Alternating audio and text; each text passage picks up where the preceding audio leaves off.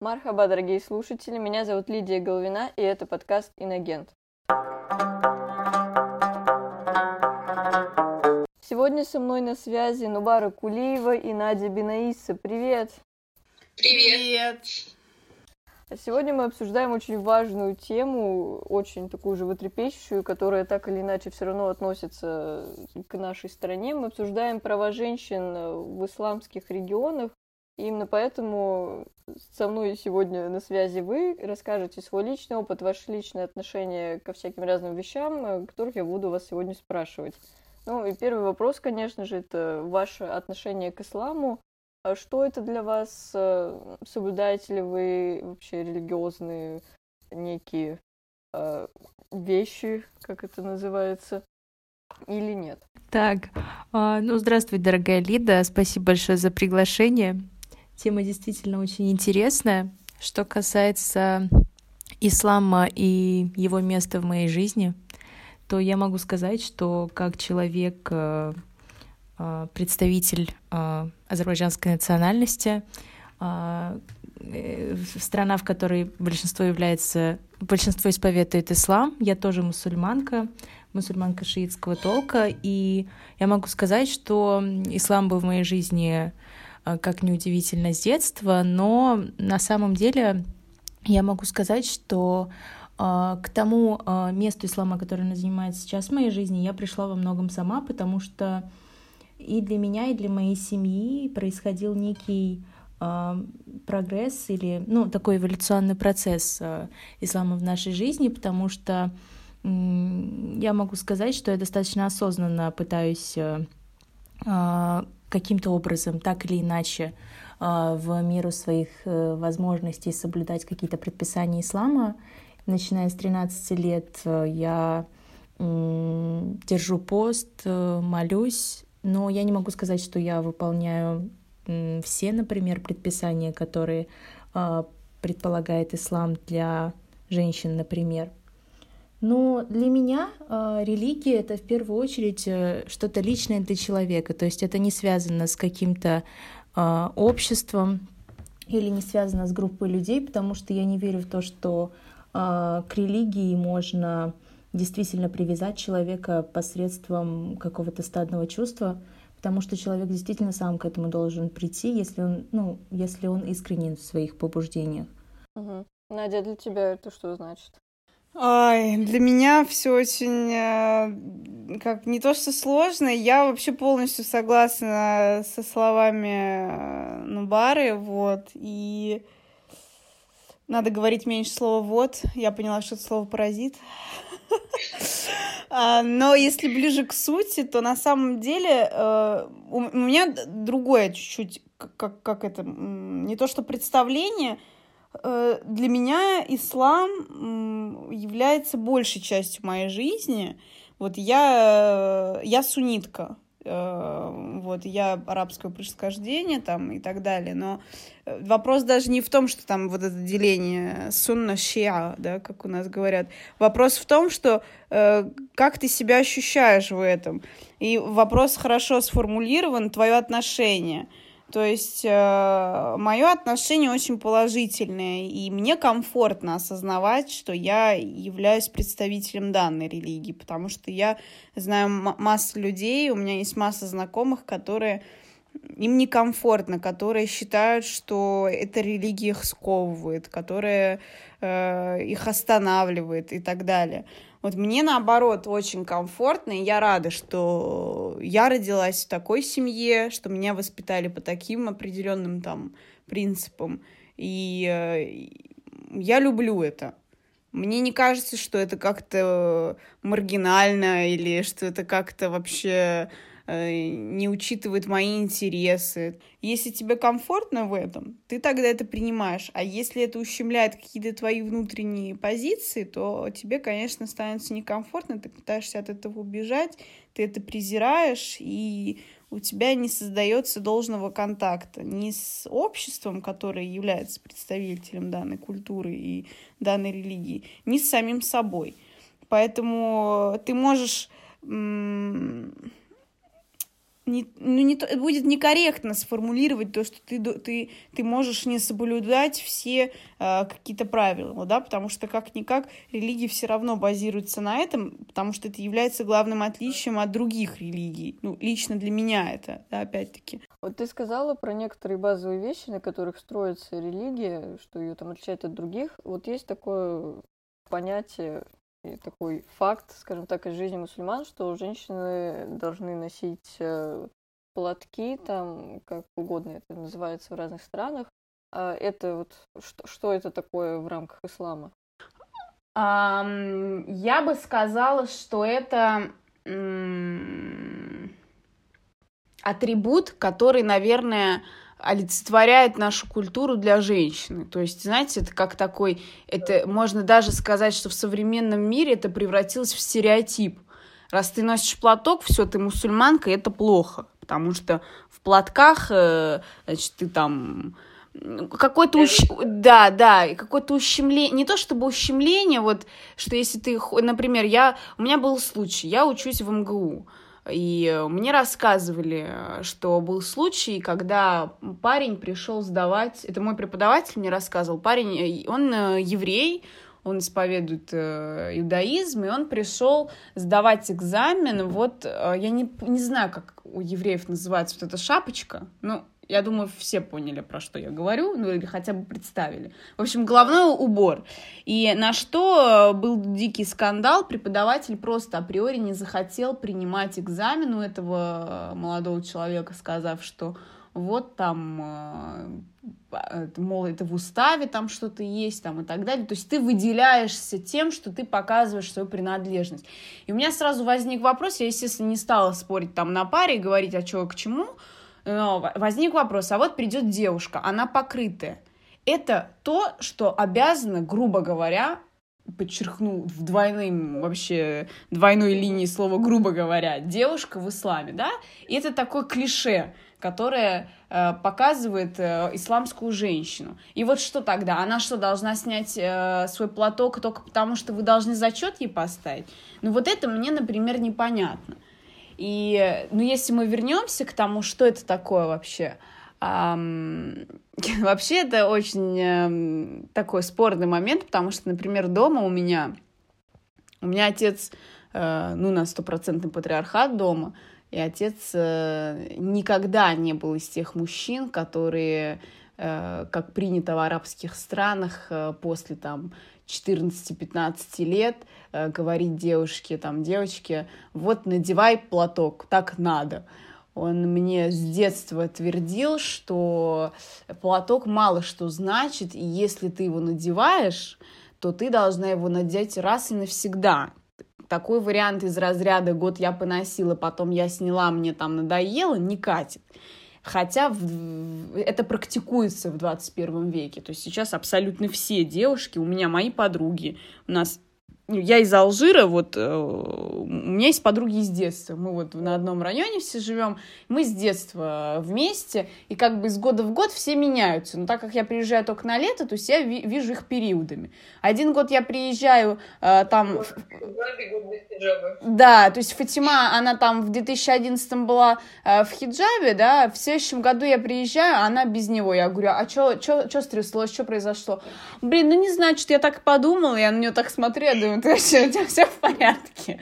Ну, то есть, и, и как бы дома, естественно, уже меньше обращают внимание на такие вещи. Хотя изначально вообще для чего это было сделано? Потому что женщина, ее волосы, это украшение да, и это повод как бы привлечь свое внимание. Не то чтобы э, каким-то там э, плохим способом, да, но в любом случае, когда девушка с распущенными волосами, и у вас будет стоять девушка там с двумя косичками, вы обратите внимание на ту, у которой распущенные волосы, правильно? Просто потому что это эстетически приятно и это красиво.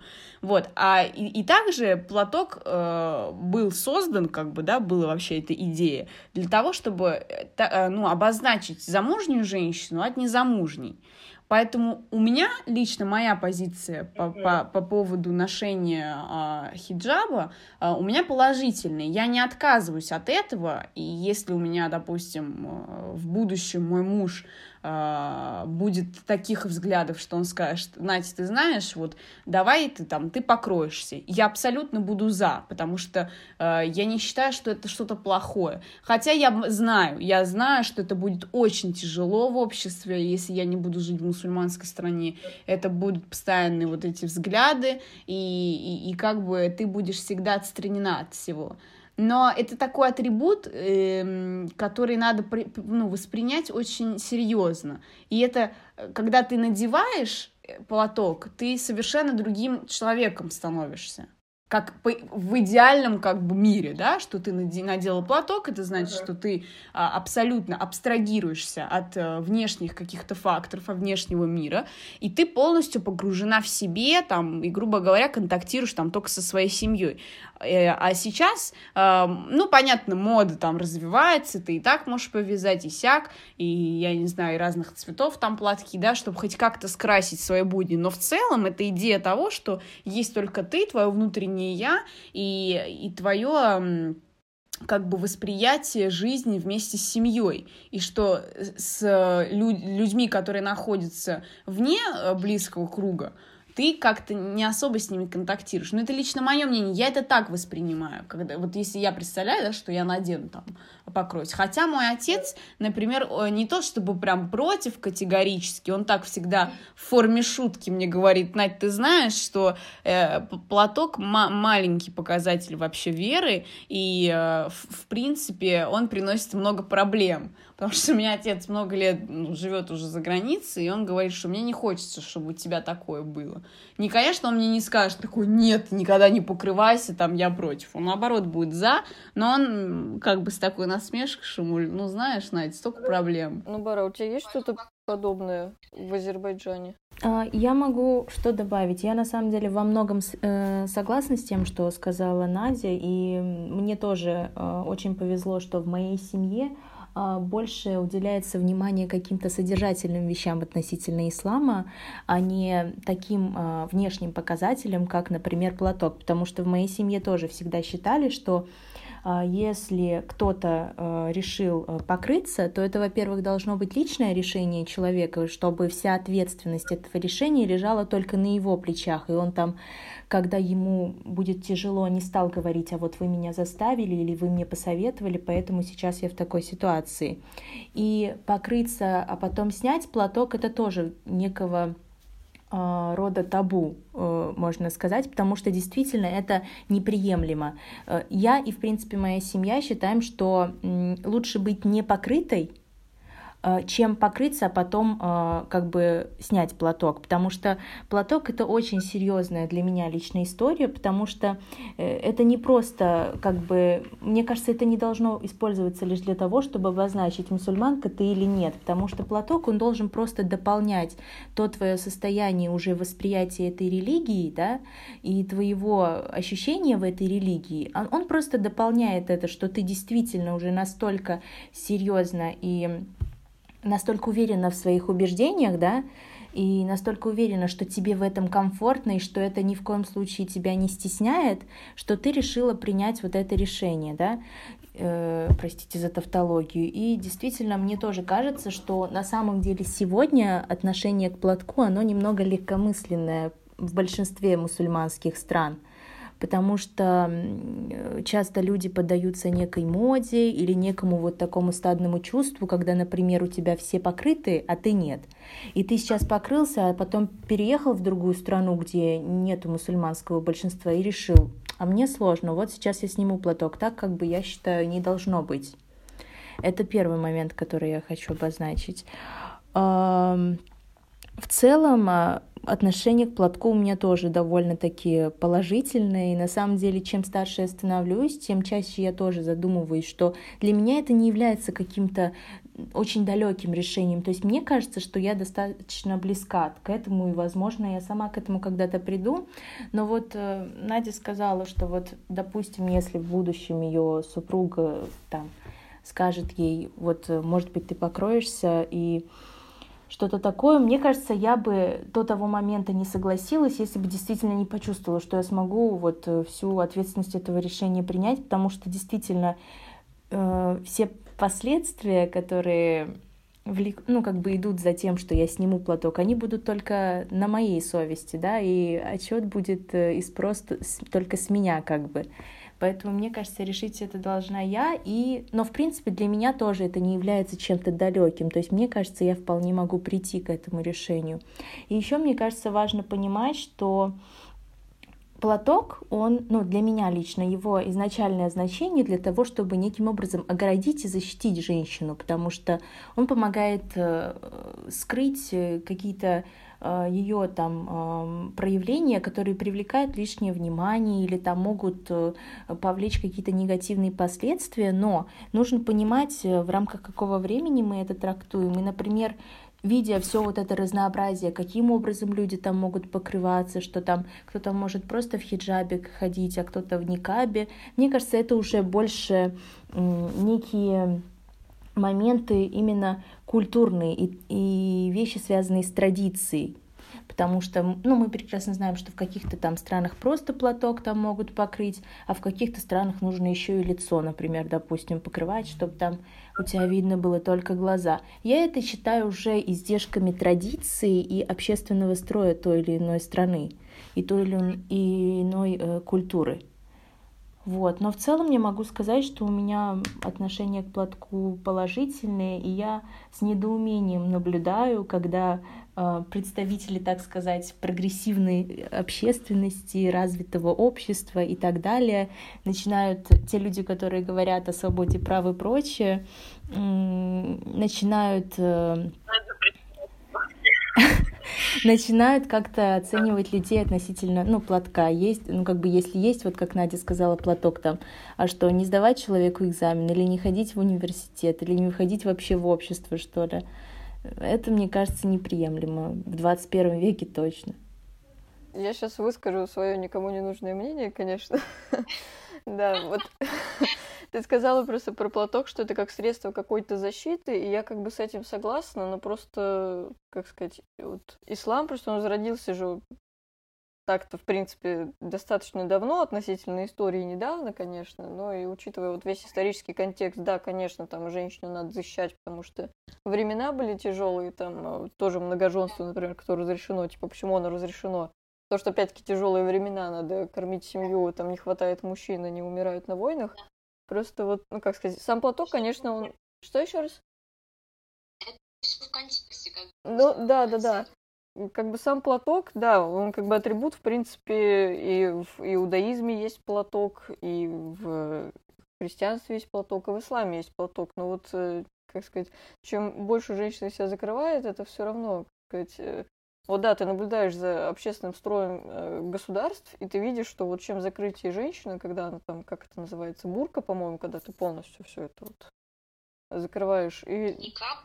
Ой, вот, вот, ну это вообще жесть. Для меня это жесть. Извините, что я так резко встреваю, потому что мне, мне всегда э, как вам сказать, мне всегда говорили, вот, а ты бы надел там никаб, я бы нет, потому что это уже э, человеческое какое-то правильное, что вот Нубара подчеркнула. Да, это, это вообще, это уже, да.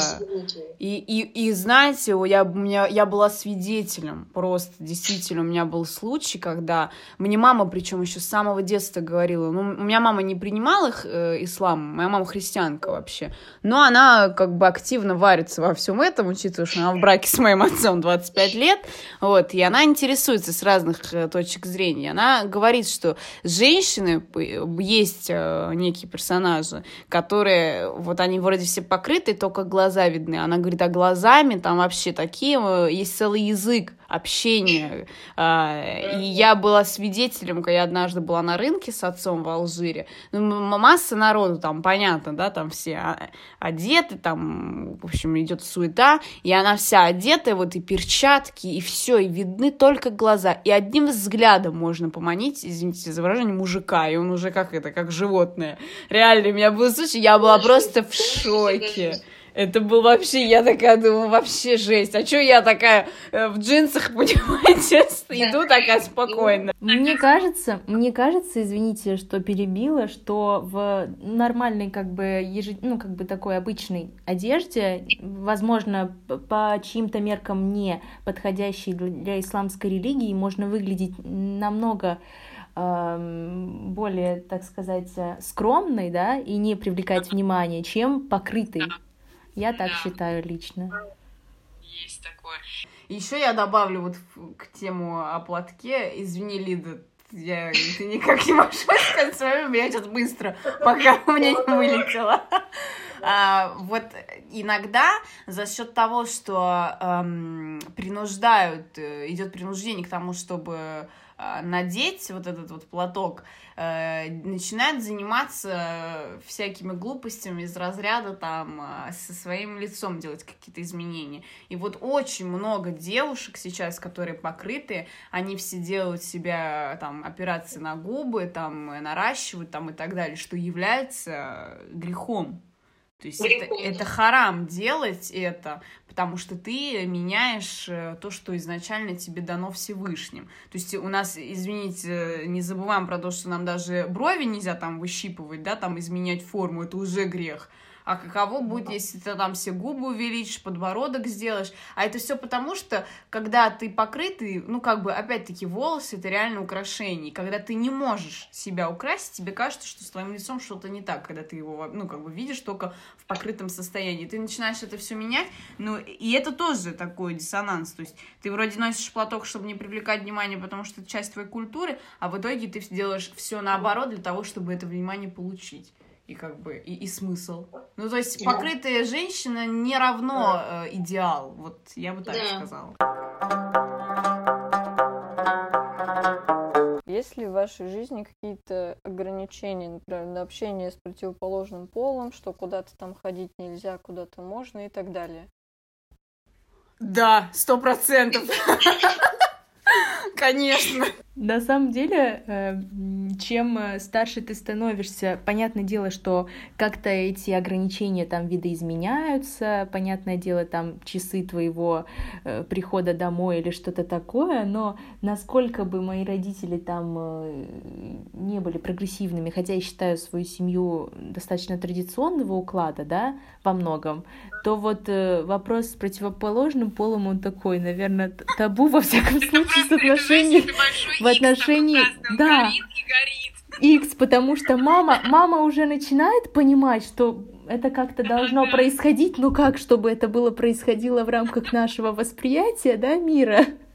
А папа, в принципе, я думаю, про это не задумывается, поэтому это такой очень сложный вопрос, и формат таких вот современных отношений для них, в принципе, ну, как на самом деле и для меня лично он неприемлем, поэтому я не могу сказать, что у меня взгляд на отношения ну, схож с, со своими сверстниками, потому что я, например, не считаю, что это хорошо, когда там у тебя например, было много партнеров, когда люди говорят, вот, а вот попробовать. Но мне кажется, что это как бы не такая игрушка, там попробовать со всеми там пообщаться, там походить за ручку. Мне кажется, это такое более серьезная вещь, когда ты действительно вот решил и сделал, и у тебя всегда должны быть какие-то э, серьезные намерения. В принципе, это как бы для меня лично признак уважения в первую очередь к себе.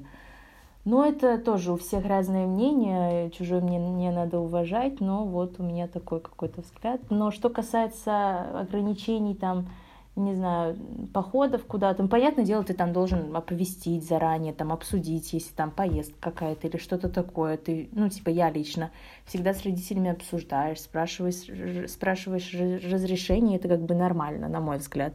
Не только в рамках религии, мне кажется, это в принципе то, как должно быть, потому что даже если тебе 20 лет, я не считаю нормальным, что когда человек там три дня пропадает, не отвечает на звонки, или там он может выйти из дома сегодня, прийти через два дня, я не считаю это нормальным в рамках любой религии.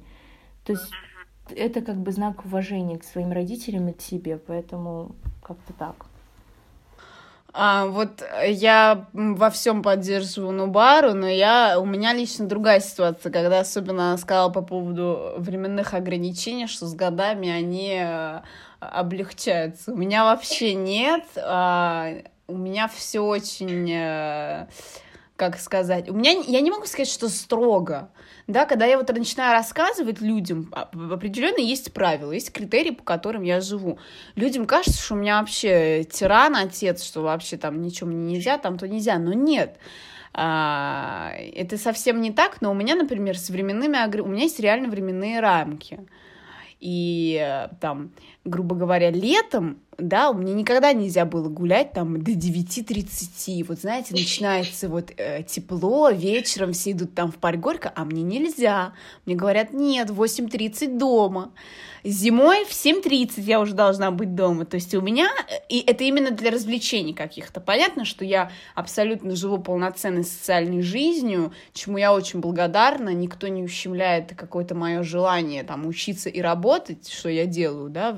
Я совмещаю работу и э, свою учебу. И учитывая возраст и время, там, учусь иногда я там до 7, до 8 у меня бывают пары, там, или работаю у меня, ну, группы там бывают э, в моей языковой школе, когда я до 9 и все это воспринимается абсолютно адекватно, но есть условия, там, меня встречают. То есть у меня всегда меня встречает отец, вне зависимости от того, где я буду, там, во сколько я буду.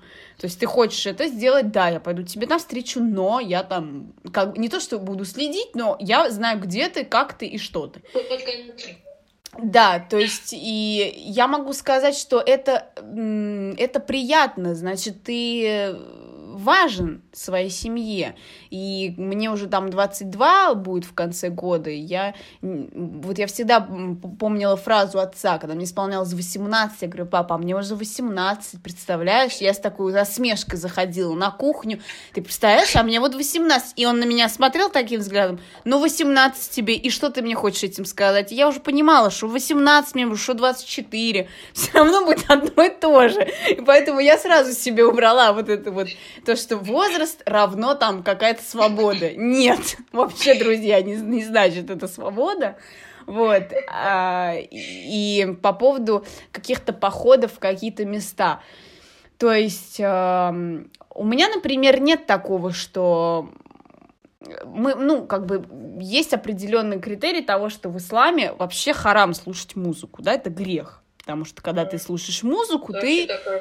Запрет? Это запрет, да, такой по факту, на самом деле он существует, просто сейчас он просто как-то стерся. А так это очень священный реально запрет, если ты слушаешь музыку, ты полностью абстрагируешься от того, что к чему ты должен быть привязан, то есть к Всевышнему. Ты должна быть все время на связи с ним, то есть это твоя какая-то энергетическая такая э, эмоциональная связь.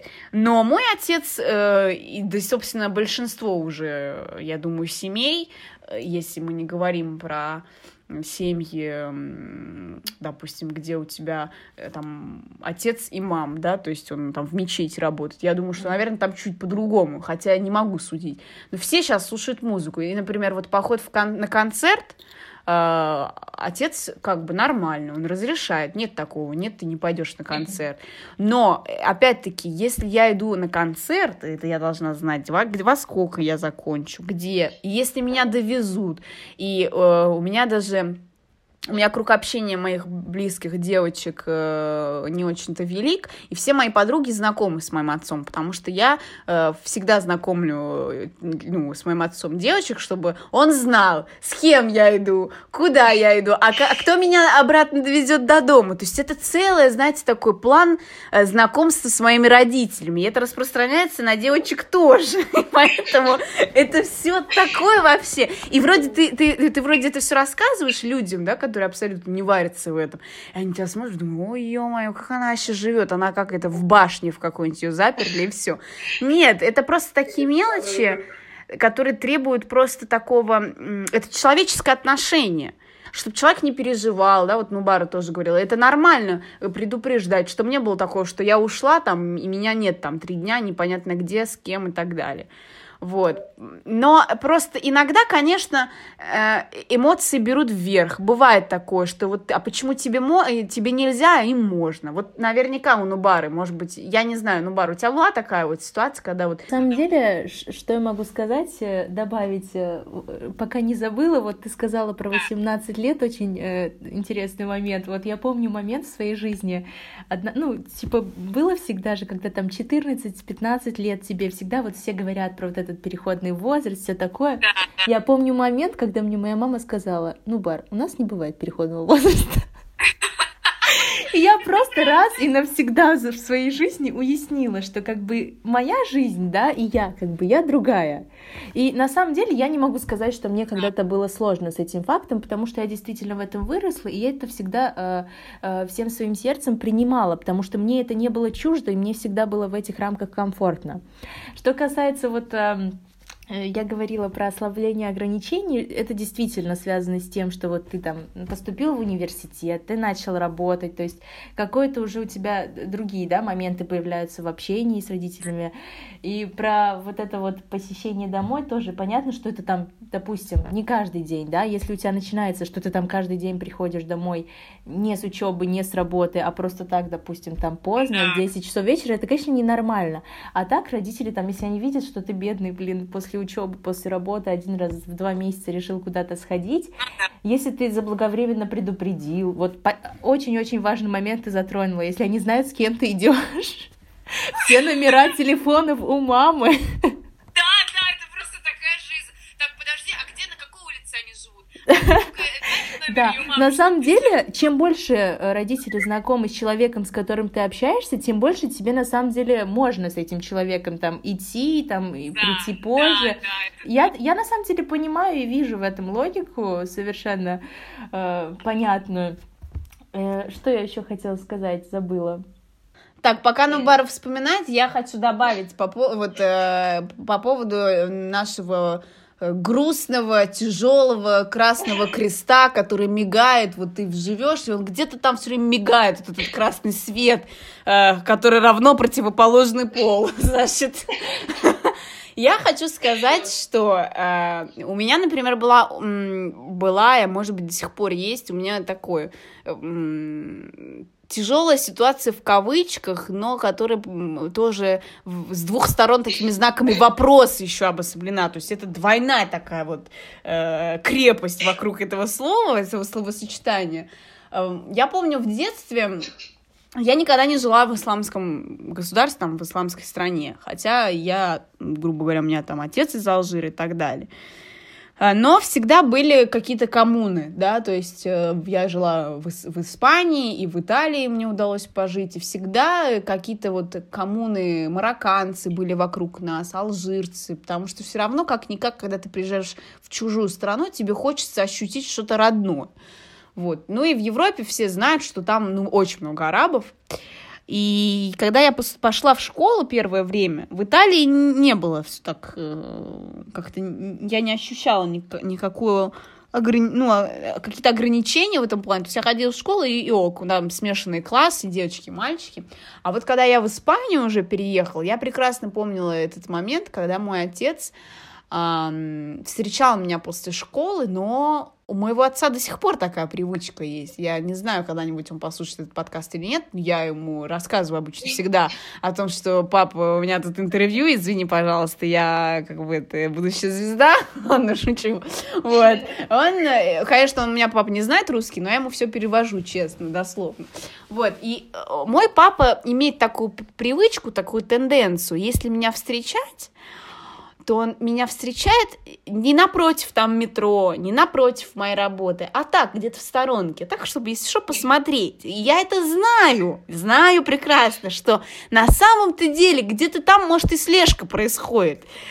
И однажды, я помню, в школе, вот в Испании, вот огромные ворота, там я выхожу, ну мы же все выходим, там класс, и рядом со мной мальчик идет, что-то там мне говорит, и я вижу отцовский взгляд издалека. Он стоит такой, ключи так вот туда-обратно в руке там что-то крутит, и я такая, ладно, все, давай. Я, я парню говорю, все, давай, пока, мне надо идти. Все, ничего не спрашивай меня, просто пока, чувак.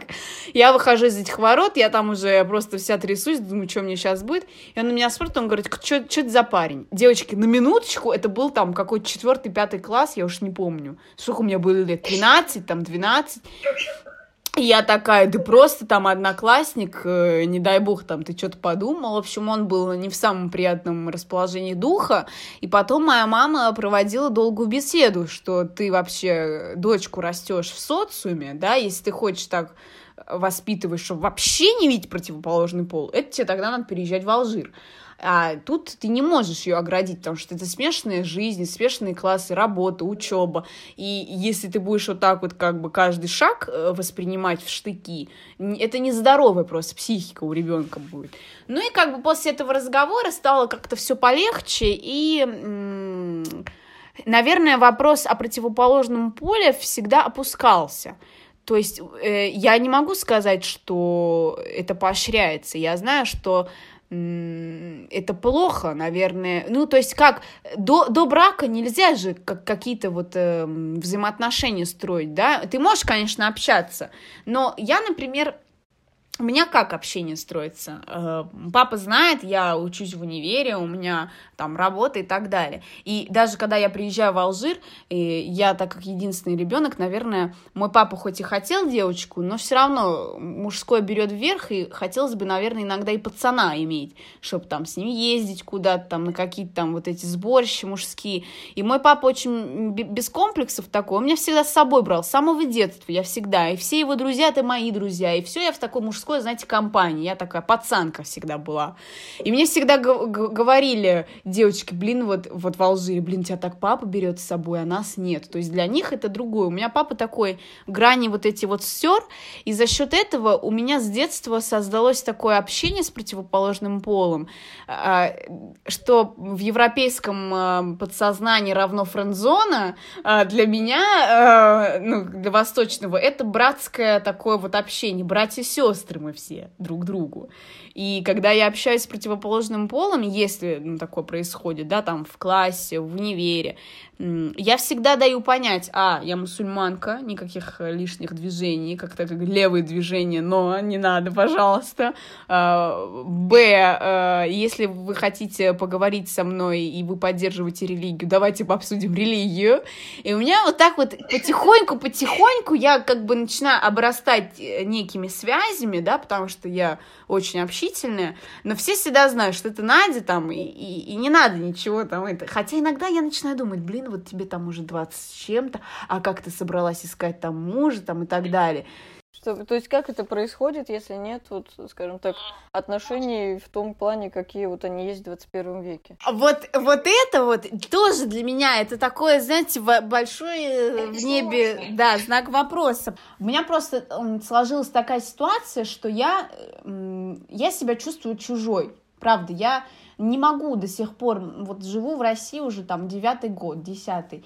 Я чувствую себя немного чужой всегда, то есть у меня нет такого, что я там наполовину русской, там я наполовину чеченка, или там я наполовину азербайджанкой, поэтому я э, живу в России, и это тоже моя сторона, здесь есть моя э, община.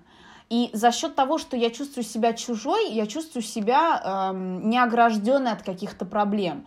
И так как у меня нет родных братьев, у меня реально их нет, я одна, я понимаю, что как только я выхожу за пределы своего дома, э, проблемы, которые возникают у меня на пути, на учебе, на работе, а, становятся моими проблемами. И я к отцу, конечно, могу обратиться, но тогда это превратится в огромный сильный скандал. И отец мой вспыльчивый, и я там, э, как бы мне не хочется, чтобы там, он там неправильно что-то воспринял. Поэтому я стараюсь налаживать себя такими связями, чтобы я могла быть уверенной. И если мне что-то действительно понадобится, у меня есть люди, чему я очень благодарна, есть там а, пару людей, которые готовы вот за меня э, заступиться там или еще что-то. И я потихоньку об этом отцу начинаю рассказывать. У меня есть э, как бы, скажем так, мои братья близкие, да, я папе об этом осмелилась один раз рассказать, потому что я поняла, что я не могу больше об этом молчать, либо он просто, тут два исхода событий, либо, а, он будет орать на меня, либо, б, э, он примет это. И, как ни странно, он это принял, потому что, ну, опять-таки, я ему рассказала, что мы, а, я просто им объясняла, там, что Коран, я им помогала читать на арабском, то есть у нас, как бы, общение строилось на религиозном плане, и, соответственно, они, мы на духовном плане такие, типа, братья и сестры. И это отец воспринял, он знает, что мы учимся вместе и так далее. То есть, опять-таки, а как это происходит про любовь, я вообще не знаю, ребят. Это такая вообще каша. Ну, стандарт, наверное, Нубара меня поддержит а, из разряда. Ну, э, мы тут э, присмотрели, тебе есть один кандидат, как тебе он?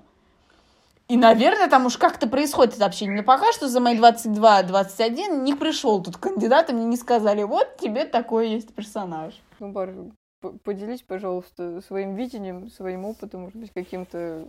Ты, может быть, общалась э, с родителями на эту тему или, или как-нибудь еще знаешь, что это такое? На самом деле, э, мне кажется, во многих э, мусульманских семьях эта тема, она на самом деле, как сказала правильно Надя, опускается очень часто, потому что до определенного момента вы, в принципе, про это не, не разговариваете. То есть с папой, в принципе, как бы этого вопроса не существует, потому что лично я, мне кажется, в глазах отца мне до сих пор там 10-12 лет, да, допустим а не 21. Что касается мамы, это тоже, я не могу сказать, что... Да, и что касается мамы, я не могу сказать, что там мы каждый день про это разговариваем или что-то такое. И это действительно очень сложный вопрос, потому что я... Э, есть разные категории, э, например, допустим, если будем так говорить, мусульманских девочек, да, кто-то считает, что вот эм, то восприятие вот этих вот отношений э, между мужчиной и женщиной и прочего, например, оно неправильно, то есть он его не принимает, и она поэтому пытается как-то вне, допустим, там, не знаю, осведомленности своих родителей или что-то такое, э, как-то вот с этим взаимодействовать и сама с этим вопросом разбираться. У меня всегда дело было в том, что я э, как бы во многом и максимально сходилась со своими родителями по этому вопросу, потому что я никогда не считала, что я как-то обделена, что там у меня не может быть парня или что-то такое. Я никогда это, это как бы плохим э, чем-то не считала. Но что касается вопроса, который ты такой жизненный задала, а как же это должно тогда происходить, на самом деле для меня это до сих пор такой большой-большой знак вопроса, потому что э, понятное дело, что есть э, большое количество примеров, там самые распространенные действительно там, когда там, не знаю, родственники там или кто-то там, друг, подруга, сестра там говорят, а вот давайте вы познакомитесь, или там нет, уже э, вот э, серьезные там у человека намерения или что-то такое, да, разные ситуации бывают. Бывают там, когда люди там сами как-то там знакомятся, не знаю, как-то у них происходит общение, понятное дело там, что в какие-то детали этого процесса никто как бы не будет лезть. Но для себя лично я на этот вопрос пока не ответила, поэтому я даже не знаю. Что касается ограничений в общении, то у меня с детства как-то, да, действительно было в голове, что вот у меня всегда было такое женское окружение, там я всегда общалась с девочками больше, а то, что касается мальчиков, вот это понятие френд-зоны, оно действительно есть, как бы.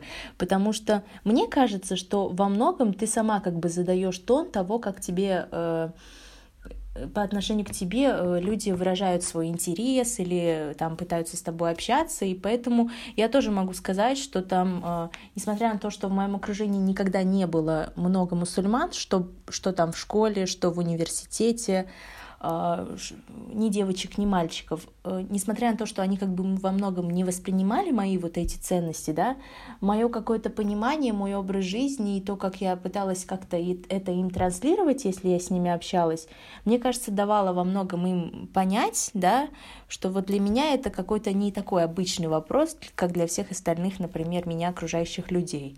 Я хотела добавить то, что Нубара очень правильно подчеркнула тот факт, что ты сама задаешь тон вашему общению. Это ключевой вообще момент. И это опять-таки я при, все равно продолжаю держать э, свое мнение и придерживаться того, что э, человек, женщина сама, как бы, э, если женщина захочет, будет так, как женщина скажет.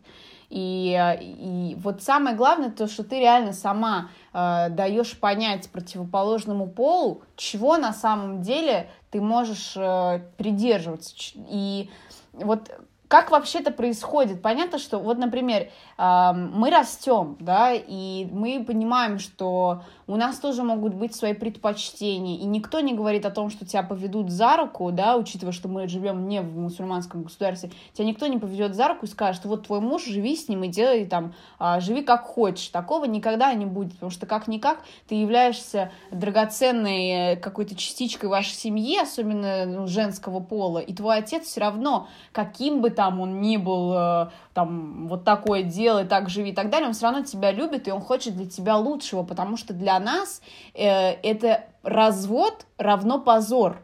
Реально, я лично видела это, я знаю, что развод это позор, поэтому они сделают все возможное, чтобы избежать в дальнейшем а, какого-то а, вот этого вот расслоения, чтобы раскол произошел в семье. Поэтому они будут искать, искать, искать. Они... Почему вообще все это создано? Почему вот эти рамки? Для того, чтобы быть уверенным, что ты от А до Я проживешь с этим человеком всю свою жизнь, и что не произойдет позор, и что твои дети будут в достатке жить. И это все вот эти вот различные грани, грани того, что осознанно надо к этому отнестись. И многие там э, с пены у рта начинают говорить, да вот, это все фигня, никто не учитывает твое мнение, да что за бред там, я хочу жить с таким человеком, почему это? А потом, если на холодную голову подумать, все это посмотреть, ты понимаешь, что все эти факторы реально важны для того, что в дальнейшем ты просто была спокойна в том, что ты, тебя никто не бросит, тебя никто не выставит на улицу и скажет, вот я там развожусь, я ушел к другой, а ты сама иди работай там на двух работах и воспитывай сама там сына. Вот такого не должно быть. И это самый главный критерий того, что является браком, брак в исламе. И поэтому а, сейчас, вот да, мы растем, мы общаемся, мы начинаем как-то присматриваться, мы как-никак живем в обществе. И если ты видишь, и ты да, сама задаешь тон, ты говоришь, там, грубо говоря, у меня есть определенные принципы, и если ты хочешь со мной общаться, как говорится, ну, на, на серьезном уровне, что не то, что мы там сейчас пообщались, а потом там ты меня кинешь, грубо говоря, да, там повстречаться, у нас такого нет. Ты начинаешь узнавать человека, чтобы в дальнейшем, когда там ты закончил университет, он закончил университет, вы встали на ноги, он пришел к тебе, постучался в дверь там со своей семьей, сказал, вот я хочу там попросить у вас разрешения взять э, там вашу дочь в жены. Вот так это происходит. И э, это все дело времени. Понятное дело, например, у меня я не скрываю, у меня иногда бывают такие эмоциональные тоже скачки, какие-то загоны, что а вдруг со мной что-то не так, да? Я вроде ну, не глупая девушка, там, в принципе, тоже э, на внешность э, я не самый там худший вариант, да? Почему у меня нет никакого внимания? Почему там кому-то дарят вот эти там цветы, там за ними бегают, за девушками, да? А, у меня там такого нет и так далее. Мне мама один раз сказала очень ну, важную такую вещь, что действительно перевернула все мое восприятие как бы вот этого взаимоотношения. Мама говорит, что эм, ну, ты, когда общаешься с противоположным полом, э, ты тратишь свою женскую энергию. Вот все равно, как бы, это такой должен быть баланс мужской и женской энергии. Чем больше у тебя было партнеров, да, там, скажем так, э, э, я уже не говорю половых партнеров, боже упаси, у нас такого нет.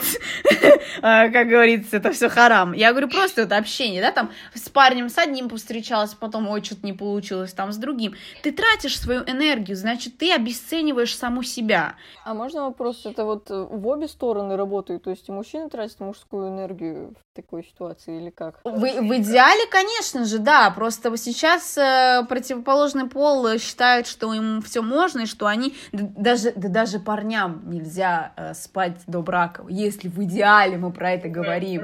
Да, ислам же не говорит, что это запрещено только девушкам. Да, то есть все, все все время девушкам нельзя, девушкам то. У пацанов абсолютно то же самое. Да, как мне кажется, все равно, типа, больше внимания в этом плане уделяется поведению женщины. Это, опять же, особенности тради... традиции и общества, скорее, да, а не религии. Вот вопрос про то, что ты тратишь энергию, я сейчас говорю само за себя, да, я говорю вот э, за, за девушку, как вот я от лица девушки говорю.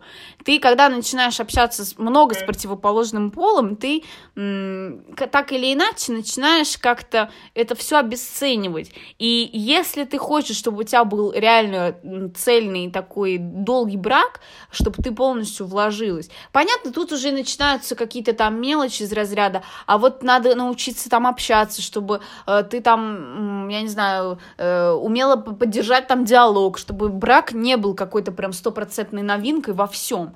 Это тоже, это такие маленькие нюансы, но в целом ты сама по себе должна отдаться в конечном итоге одному человеку, и как энергетически, там, так и морально, там, во всем, чтобы это получилось такое сильное ядро важный момент относительно семьи, да, и вот института брака, вот часто говорят, что вот в мусульманских странах браки крепче, да, вот мне кажется, это связано не только вот с этими жесткими ограничениями, да, а с тем, что люди э, не истощают как бы то, что есть между ними, свои отношения, да, потому что вот, как мне кажется, для меня лично вот неприемлемо, когда, допустим, люди 6 лет встречаются, да, а потом бац и разошлись, то есть ты 6 лет своей жизни взял и вы, выкинул в мусорку просто, понимаете, потому что вот вы истощили то, что было между вами, после этого и ты, как недочеловек, да, у тебя нужен огромное количество времени, чтобы восстановиться морально, да, и Потому что вот когда люди вступают э, в брак э,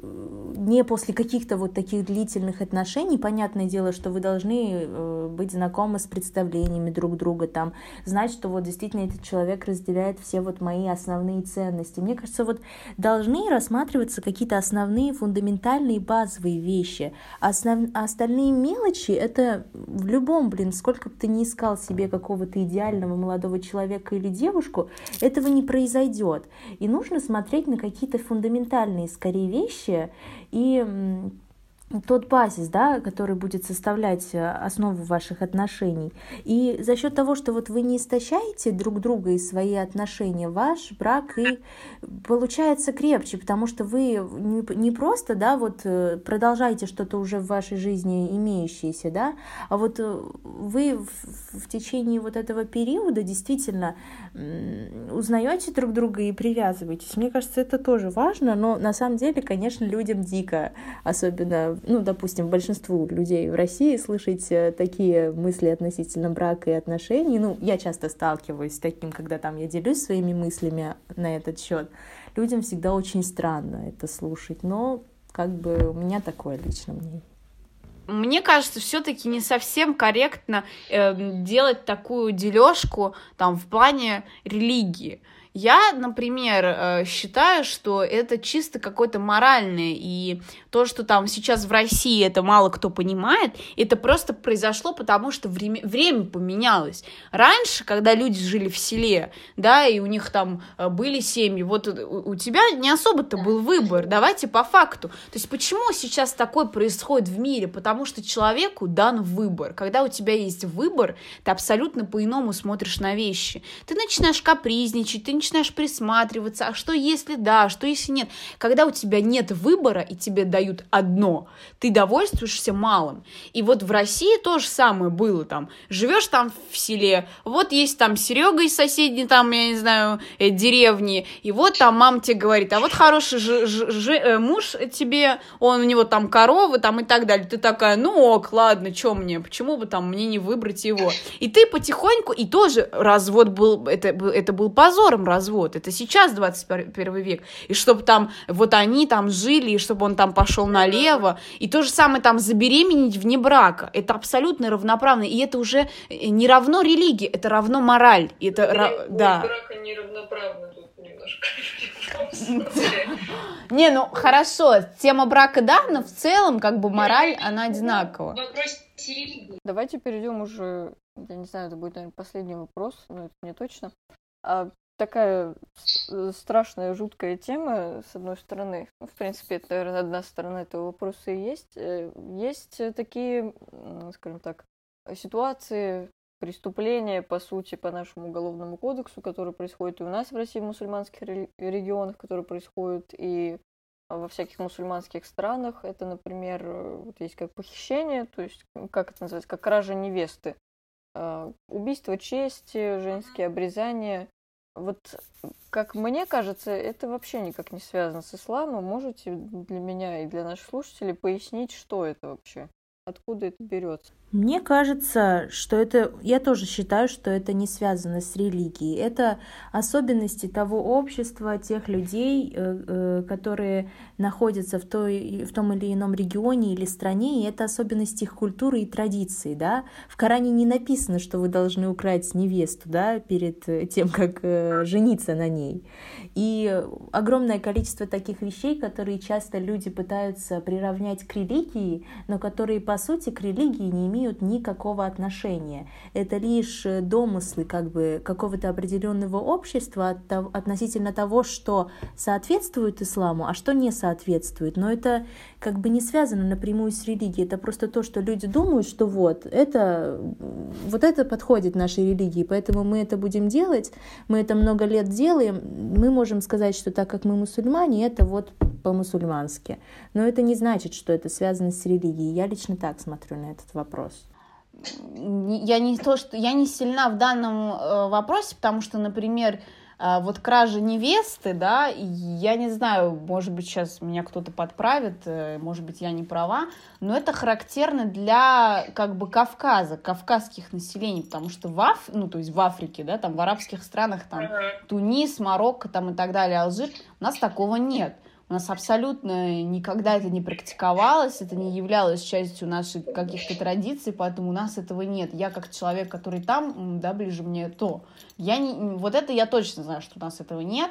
А, потом, что касается женского обрезания, если честно, для меня это была новостью. Я, наверное, не, не, ну это, наверное, не очень хорошо э, не быть осведомленной о таких моментах, но я просто была в шоке, что реально такое существует. Я реально начала читать в, в интернете всякую информацию, у меня глаза на лоб полезли, и на, вообще в каком мире мы живем, в каком жестоком э, вообще обществе, что такое действительно. Но это просто, я считаю, что все эти компоненты, это просто равносильно тому, что люди считают, что ислам это терроризм. Я это много раз говорила, и я э, считаю, что это просто стереотип. И люди, которые действительно так мыслят и много, могут говорить, что это про ислам, это люди, которые узко мыслят и абсолютно ничего не понимают в этой жизни, потому что... Эм, ну, это там, грубо говоря, то же самое, что говорить, что там все христиане пьют, и э, водка это равно Россия. Ну, это бред полнейший. Вот. И, ну, блин, я не знаю, для меня это, это, это живность. Реально, люди, которые так делают, которые себе позволяют идти против э, желаний другого человека и насильно что-то опять-таки, тоже тонкая грань. Можно сказать, что у меня тоже насильно, там мне говорят, э, не туда не ходи, во столько-то время ты должна быть дома в такое-то время. Это тоже своего, своего рода ограничение, то, что я, возможно, не хочу делать, но я делаю, потому что меня заставляют. Но э, когда это вообще из, и, ну, это вообще из ряда вон выходящий, я считаю. Ну да, в принципе, у нас, э, мне кажется, очень схожее восприятие этого вопроса, что это действительно не связано с религией, это связано вот с этим грязным мышлением людей, которые все подстраивают под себя, под свои какие-то потребности и пытаются оправдать свои действия, в том числе с помощью религии. Я на самом деле предлагаю нам все-таки закончить, потому что выпуск подкаста получится действительно длинным. И вот что можно сделать. Если этот подкаст понравится нашим слушателям, они захотят вторую часть, потому что вопросы еще есть, их э, так-то много. Поэтому, если они хотят слышать вторую часть, э, мы с вами созвониться и обсудить то, что мы не успели обсудить. Вот так вот. Спасибо вам большое, что вы согласились участвовать. Э, мне, мне очень понравилось, мне было очень интересно. Прям Вообще супер. Спасибо нашим слушателям. Да, всем спасибо, что нас слушаете, что нас ты пригласила. Вопросы действительно важные. А, и надо часто мне кажется, обща... ну, людям всегда нужно общаться и выражать свое мнение, чтобы понимать друг друга, а не основывать свои взгляды на каких-то стереотипах. Поэтому твоя программа это действительно очень круто. Да, и самое, самое главное, ставьте лайки, комментарии, чтобы вышла вторая часть, друзья. А мы готовы поболтать. Это было очень клево, здорово. Всем спасибо, всем пока. Всем пока.